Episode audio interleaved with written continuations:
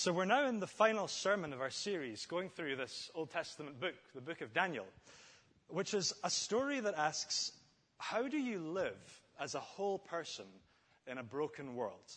How can you use your life to make a difference for good in a dysfunctional society? And ultimately, most importantly, how do you use your life for the greatest good, which is serving God in a world that has rejected that God? Daniel's story is the story of a man who lives by faith in doing that. And the, so the book has 12 chapters. And we've looked at the first nine, and then Derek was talking about chapter 10 uh, last week as well.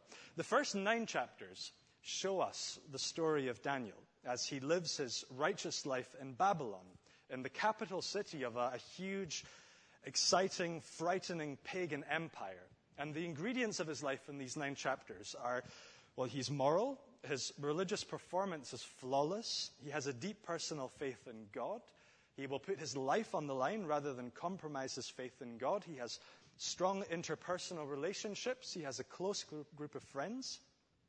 He's a committed part of a faith community. He is an unbelievably high achiever in his, in his education and then in his career after that. Um, he's handsome. He's gracious. He has depth of character. And he never puts a foot wrong in terms of integrity, even though he spends his career on that tightrope, um, working in this political environment among people who have less integrity than he does. He has unscrupulous political colleagues and superiors. But he doesn't fall off that tightrope. It's the story of a pretty much perfect man living by faith in an ungodly world. So that's chapters 1 to 9. But then in chapters 10, 11, and 12, the story of Daniel changes dramatically. The focus shifts from the narrative of Daniel's life to a vision that Daniel receives. In this vision, God interrupts Daniel's life and in order to round off this book by teaching him profound lessons on how to go on living as a person of faith in a faithless world. It's not unlike how the book of Job ends. So, Job is another Old Testament book uh, with a different theme. The theme there is, is, how do you live as a righteous person in a life full of suffering? So, in Job, the, the, the bulk of the book at the beginning is the story again, it's the narrative. So, Job starts off as this, this person who seems to have everything. You know, he has all these great kids, and um, his life is flourishing and thriving, and he's, he's a really righteous person. And then everything goes wrong. His children all die in an accident. He loses his health. Um, a, the story takes a really bad turn. And the book of Job, for the most part, is the, is the story, the narrative of how he deals with this as a righteous, suffering person. And then at the end again, God interrupts. And there's this vision that Job is given where God teaches him uh, this is how to live as a, a righteous, suffering person. Daniel, the book of Daniel is structured kind of like that. So we've seen this life story of this man living by faith in an, in an unrighteous culture. And then in the last three chapters, the chapters we've read, Daniel encounters God, who interrupts the story, who transforms Daniel's perspective on what it means to live as a righteous person in an unrighteous world. And it's only in these last three chapters that we really start to understand what that means in this book. So these, these chapters are the key to understanding the whole book. So we're finishing this series of sermons then, uh, asking the core question in the book of Daniel. How do, you, how do you flourish as a person of faith in an ungodly culture? And this morning I want us to see the way that the vision Daniel receives in chapters 10 to 12 answers us for that. And we're doing this in three parts. Uh, so first is the gospel in the fallen world, and that's in chapter 10. Then secondly, God's hand in the fallen world, chapter 11. And thirdly, God's people in a new world. That's chapter 12. So, number one, the gospel in a fallen world. So, we have this remarkable life story then in chapters 1 to 9. A young man who starts off with everything going for him. He's this bright young uh, Hebrew guy. He has leadership written all over him for the future, big, bright hopes for where he's, what he's going to do with his life. Then life takes an unexpected twist. His people are, are overtaken by the Babylonians. He's taken into exile, into the center of this, this big empire, into a culture that, in a lot of ways, is, is more exciting than the one he came from. The Babylonians were leading the, the way in terms of medicine and architecture, philosophy, mathematics, politics, economics. But it's also an unrighteous culture because it's a culture that has, has rejected the God who's at the center of Daniel's life. The, the Lord that Daniel worships is not the, the God that the Babylonians worship. So in their culture, they worship power, ambition, that drive forward to, to dominate other people.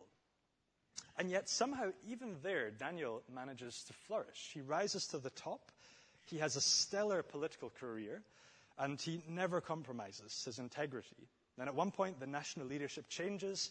He ends up being moved to work in a more obscure city. But even then, when his career takes this, this downturn, he still looks like a supremely righteous person. He handles everything so well as a person of deep faith in, in a, an unrighteous culture. Is this the point of the book of Daniel then? Here's this model believer, a person of total integrity in a fallen culture. Is the point just that we should dare to be Daniels in Edinburgh or, or wherever you're from? Is he simply a role model? Is that why we have chapters 1 to 9? But then we get to chapter 10, where Daniel, this seemingly perfect, successful, obedient, intelligent, handsome, moral, religious man, meets another man, a man who terrifies him, the text tells us, by his very presence. Daniel has a vision of what it would be like if God were to take human form. He has a, a vision of the, the pre incarnate God incarnate. And Daniel crumbles before this man in his vision. He falls apart. He, he wants to die. Daniel is afraid of, of the righteous man that he now sees, and he needs to be told not to be afraid. He thinks he's going to be judged and rejected because of the righteousness of this man, and he has to be told, You are loved. He is looking at God incarnate, and he comes completely undone. All of a sudden, Daniel is not the impressive person in this scene. Daniel can't even speak, this articulate political leader. His biggest need in this immediate moment is to be forgiven by this man. A lot of you have, have come to Edinburgh um, because, those of you who live in Edinburgh, who aren't visiting, you've come to Edinburgh because you were one of the talented ones wherever you came from. A lot of you are, international students, and your talent has taken you across the world. It's brought you to Edinburgh. Some of you were the smart one in your class at school, and now you've ended up in medical school here in Edinburgh. or Your talent got you into your, your law degree or your postgraduate program. And then you come to Edinburgh, and you find that you're in the same class as a hundred other people who were also the smart one where they came from, the talented one in their schools. And some of them are so talented that it frightens you. It affects your perspective on yourself, doesn't it? Or maybe you were the, the boy who was the best footballer his primary school had ever seen. And you were the boy who went off in primary school for trials to Celtic. And you played alongside a lad of the same age called Aiden McGeady, and you came home with a completely different perspective on how good you thought you were. Maybe you were the, the girl who was the best singer in her school or in the small town that you come from. And then you come to the big city and you try and get a singing gig, and you come across people whose voices blow you away. Didn't your vision of how good you were change forever when you came across someone who was truly great? At whatever it is that you do. And isn't it like that when you encounter God? When you reevaluate yourself in light of Him?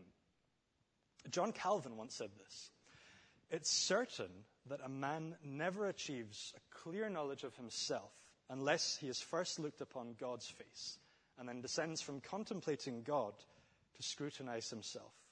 For we always seem to, to ourselves to be righteous and upright and wise and holy. This pride is innate in all of us unless we look to the Lord, who is the sole standard by which this judgment can be measured. To know yourself as you really are, you, you need to know God. Knowing God changes everything you know about yourself. And it's like that here as well. When we read Daniel's story, from chapters 1 to 9, he looks so impressive. He looks awesome. The most righteous man we've ever seen, somehow flourishing in the world that he lived in and succeeding there. And then And then we get to chapter 10. And we see Daniel meeting someone else, someone whose righteousness makes Daniel want to die. The weight of this person's glory puts unbearable pressure on Daniel and on his life. Daniel meets someone who needs to counter that by telling him, I love you. Don't be afraid. I forgive you. In chapter 10, this man touches Daniel's lips. It's exactly the same picture as in Isaiah 6 when Isaiah meets God. Isaiah trembles in God's presence. What does he say? Woe is me. I am doomed. It's all over. I am a man of unclean lips. I come from a people of unclean lips, and my eyes have seen the King, the Lord Almighty. I'm doomed. It's all over. So God sends an angel to pick up a coal from the altar. The angel touches Isaiah's unclean lips with it and tells him, See, this has touched your lips. Your guilt is gone. Your sins are forgiven. And the picture in Daniel 10 is exactly the same, isn't it? Daniel meets God. Don't you think he has the same thoughts as, as Isaiah? I'm doomed. It's all over. I'm a man of unclean lips. And this is how God responds to Daniel, to this supremely righteous man. So the, the book of Daniel is a story of a righteous man who lives by faith in an unrighteous world. But what's clear in chapter 10, when Daniel meets this terrifying man, is that Daniel is not the ultimate righteous person in this book. There's another righteous man who, who makes Daniel fall apart just with his presence. The truly impressive person in the book of Daniel isn't actually Daniel. It's the man he meets in chapter 10. So this book shows us, absolutely, what does it look like when someone lives a righteous life in an unrighteous world? But it doesn't show us that as an end in itself. Daniel's righteous life points us to another far more righteous life. Someone who would come after Daniel to live a truly, actually, perfectly righteous life in this world. And that person who would come after Daniel interrupts the book in chapter 10. He comes to Daniel. He interrupts his life as we're reading through Daniel's life story and as we admire Daniel. Here's the crucial point. If you only had chapters 1 to 9 in the book of Daniel, it would be reasonable for you to think, okay, what's this book about? What's, what's really important in my life? How can I flourish as a human being in this broken world? How do I make a success of my life here? Uh, how do I keep God happy with me? If you only had chapters 1 to 9, it would not be unreasonable of you to think, well, as long as I'm daring to be a Daniel, as long as I'm a good person, as long as I get this degree, as long as I have my career, as long as I'm respected by my colleagues, as long as I have some strong friendships, as long as I have some beautiful children or a spouse who, who reflects how great I am to the rest of the world, as long as I'm handsome, as long as I have deep moral courage, as long as I'm, uh, as long as I have good ethical standards for the food I eat, like Daniel, as long as I am religious, as long as I'm a success, and you put all of your hope and expectation in whatever you think it is that somehow makes everything okay, that justifies your place in this world, that justifies your existence, and you make the things that constitute daring to be a Daniel the ultimate things in your life. And you devote yourself to them utterly, and they become the idols that you serve. But what would you do then if you were to meet God incarnate? Daniel was as outstanding a person as you could possibly imagine. And when he met God, he thought he would die. He couldn't bring himself to speak. He had nothing to say to plead for his existence. All he needed was forgiveness and love, both things that God gave him. One of, the, I think, the sad ironies of how Daniel has been understood and used in lots of evangelical preaching is that we've used the book to preach a moralistic message. It's just dare to be a Daniel, as though the point of this book was just to tell you the really important thing is that you try to be as good a person as Daniel did, so copy him. The point of the book of Daniel is the exact opposite. Daniel looks like a pretty much perfect person, and yet, even someone like Daniel collapses under the weight of God's glory. Even someone like Daniel needs the gospel. So, how do you live as a righteous person in a fallen world? The thing is, everyone who comes from this fallen world and who meets Jesus ends up in the same position. Isaiah thought he would die because of how God's holiness showed him his uncleanness and the uncleanness of the world he came from. Um, so he thought he was doomed, and the only thing that could free him to go back and live in that world was for God to forgive him. Daniel's experience was the same. Or think of John in the book of Revelation when he meets Jesus and he falls down as though dead. And he needs Jesus to tell him, Don't be afraid. I am the resurrection. I'm your hope. Do you really think, though, that, that you could be different? Could you meet the God that Isaiah and Daniel and John met and have anything to depend on but the gospel? Can your career or your education or your family or how you package your life to the rest of the world or your relationships or your religious performance be so impressive that you could tell God, Lord, here is why I'm good enough to stand in your presence. I can see that you're obviously very important, but I don't know if you've noticed, I'm kind of a big deal in my office, and I, have a, I live in a decent house. Do you follow me on social media? Have you seen my Facebook profile? Look at how well packaged I am there. How could you not like me? Can you really do that with God? How can we live by faith in a fallen world? How can you be righteous in an unrighteous world? Maybe you're not a Christian and you think, well, that's just a very Christian question, and that doesn't really relate to me. So let me rephrase it. How can I make a positive difference in a world that is such a mix of good and bad? How can I try and be a whole person in a fractured world? Christianity says you need to start by recognizing that you're inextricably linked to that world. You, don't, you weren't produced in a vacuum. That's not where you live. You live in this world. You're a child of the dysfunctional world that you somehow want to improve with your life. And Christianity's answer to that is that you can only do so. You can only live well in this world by becoming somebody else's child, by being adopted as a child of God, forgiven given a new identity and new motivations, new loves by the gospel. So in chapter 10, um, God shifts Daniel's perspective completely. Chapter 11, we see God's hand in the fallen world. So Daniel is given strength to speak, and he, and he asks, and, and he, he says, Speak to me, my Lord.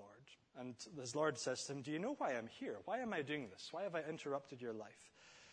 And then in chapter 11, God tells Daniel why this has happened. I'm not going to go through this chapter in detail. A lot of commentators think it's an unpreachable chapter, and I think I agree with them. But I want to just cover this chapter very briefly by saying this. When God incarnate asks Daniel, Do you know why I've burst into your life like this? He goes on to tell Daniel about a lot of things that will happen in the future. Okay, so he gives Daniel a lecture on geopolitics on how kings and kingdoms will emerge and empires will rise and fall, and uh, the story of how there'll be armies and fortresses and wars and money and power. And most importantly, the Lord tells Daniel that he, this terrifying man, is the one who transcends all of it. Daniel's Lord, this truly righteous man, is permitting these kings and these kingdoms to rise and fall. He restrains their evil, he sets a limit on their time and power. He looks down on these world leaders like we look down on ants. But remember whom God is talking to here. Daniel is a really intelligent person, a talented person, a national leader. He's gone through the ancient world's best university education. And he survived in his job for all these years by understanding what's going on in world politics and in culture. So if you have to share a complex explanation of how world powers are going to develop with anyone in this empire at this time, Daniel would be a good choice, right? But here's the thing when this terrifying man shares his perspective on future events with Daniel, it's not that this information is being shared between equals, as though we have two pundits who are speculating together on, on why they think the world goes round as it does. The Lord starts off by entering Daniel's memory, saying, in effect, you remember when Darius the Mede came to power? That was me. I, I allowed him to rise. I, I stood up and I s- supported him. It happened because I permitted it. This man isn't speculating, he's not analyzing, he's telling Daniel that he is the one who makes this happen, who allows it. And Daniel, this, the senior political figure, this intelligent man, this godly man, doesn't know how to respond. You, you see it in chapter 12. I, I did not understand God in a way that utterly goes beyond Daniel's understanding, is somehow above and working in uh, the rise and, fall of every empire, including the world that Daniel had to live in as a faithful believer. That empire would come and go, then another one, then another one. Daniel doesn't know what's going on. You can imagine all these questions. Well, if this is all happening and God is somehow letting this happen, what's my place in it? Will this go on forever? Uh, who, who are these people? Who are these kings and empires and these wars? A lot of you will have seen House of Cards. It's a, a really popular American um, TV series that follows an American politician, Frank Underwood, and his wife as he unscrupulously operates to become the president of America. It's a really bleak story, I think, of, of this couple's descent into the depths of evil and, and deadened consciences in order to build an empire for themselves and maintain it. Imagine if you were in that world, in the Underwood administration and House of Cards, and you've spent your life there trying to be a person of integrity, okay, trying to be a, a faithful Christian there, around people whose lives are certainly not oriented on, on serving the God you serve. And God gives you a vision, and that is that the future for you and for your people is that it's going to be house of cards after house of cards after house of cards after house of cards. After President Underwood, there'll be someone else just as bad as him, and then someone else, and then someone else, and someone else. One righteous emperor after that. If you were Daniel, wouldn't you have all kinds of questions? Will it just go on like that forever? What are we doing here? Won't God ever put an end to this? Won't God ever come and defend us? those who love him? Can God be in control when this fallen regime just goes on and on and on? Does God know what he's doing? And that's why God moves Daniel from seeing God's hand in the fallen world then into chapter 12 to seeing God's people in a new world. At that time, Michael, the great prince who protects your people, will arise. There will be a time of distress such as has not happened from the beginning of nations until then, but at that time, your people, everyone whose name is found written in the book, will be delivered. The Lord is about to tell Daniel that at some point in the future, he will draw history as we know it to a close. God will draw a line on it. And the cycle of brokenness and hatred and selfish ambition and empire building will come to an end, and God will come and save his people. So God is about to tell Daniel this, but before he does that, he gives him a crucial piece of information. There is a great prince called Michael who protects you, who protects your people in this fallen world. While you're going through all of this, while your people live through Daniel 11, there is a great prince called Michael who protects you. Some commentators think Michael is, is, the archangel appointed by Jesus to protect the church. Some others think that the great prince Michael is actually an Old Testament reference to Jesus. Either way, Daniel hears something clearly. You are being protected. You and your descendants will have to go on living as righteous people in a fallen world for a long time. You have to be the real, the real life Christians in the real life house of cards. But you are protected. There's someone whose name means who is like God who protects you. And he's just waiting for the right time to arise and to save you. And if you're, and to save all of those whose names are written in the book. And if you're Daniel, you're thinking, what book? Um, but we're reading through John's Revelation and we know it's, it's the Lamb's book of life. All of this gives purpose to those of you who want to live for God's glory in a world that does not. You are under protection, even if what that means is a complete mystery to you right now. And your name is written in Christ's book of life. God then promises Daniel resurrection in chapter 12.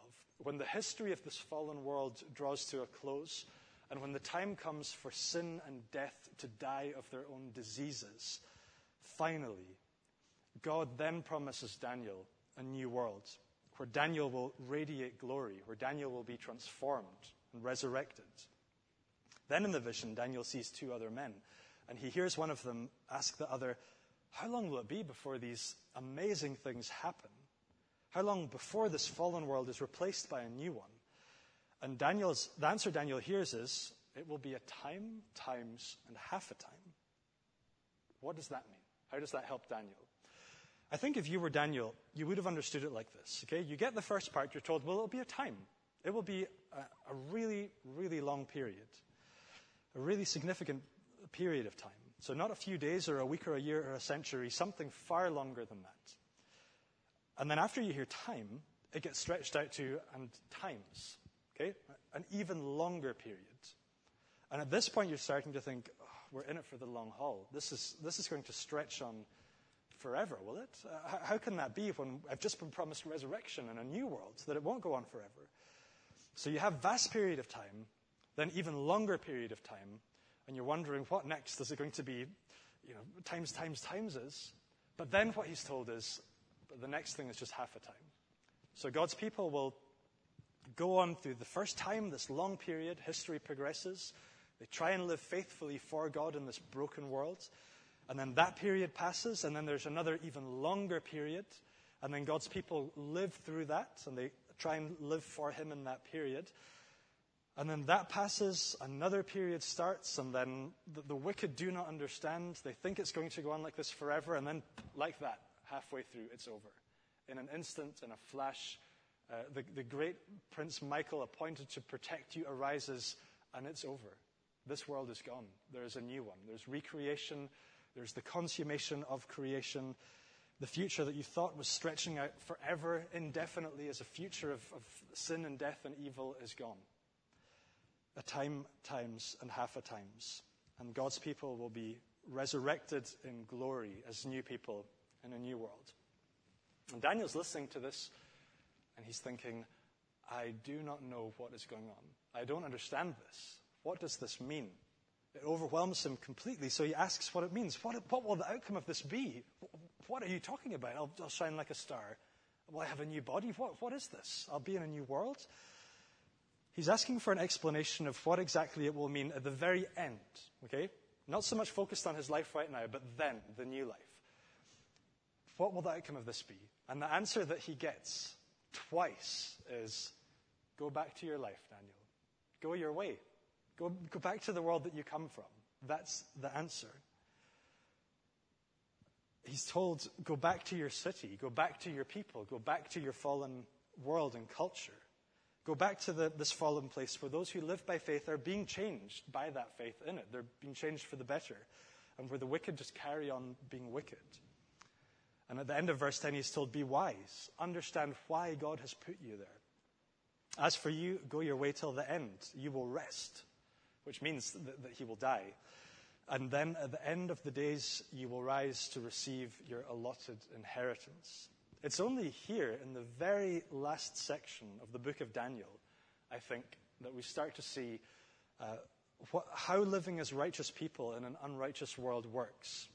How can you live as a righteous person in an unrighteous world? You need to be transformed by the gospel because you are the product of that fallen world.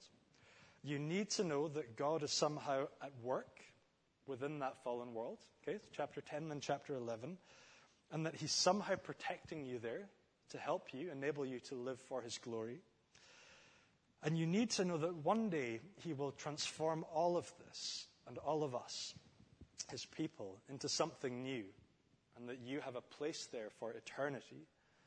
And God's purpose in teaching you that, in the vision of chapters 10, 11, and 12, in helping you become wise so that you understand that, is so that He can tell you at the end of this sermon go your way.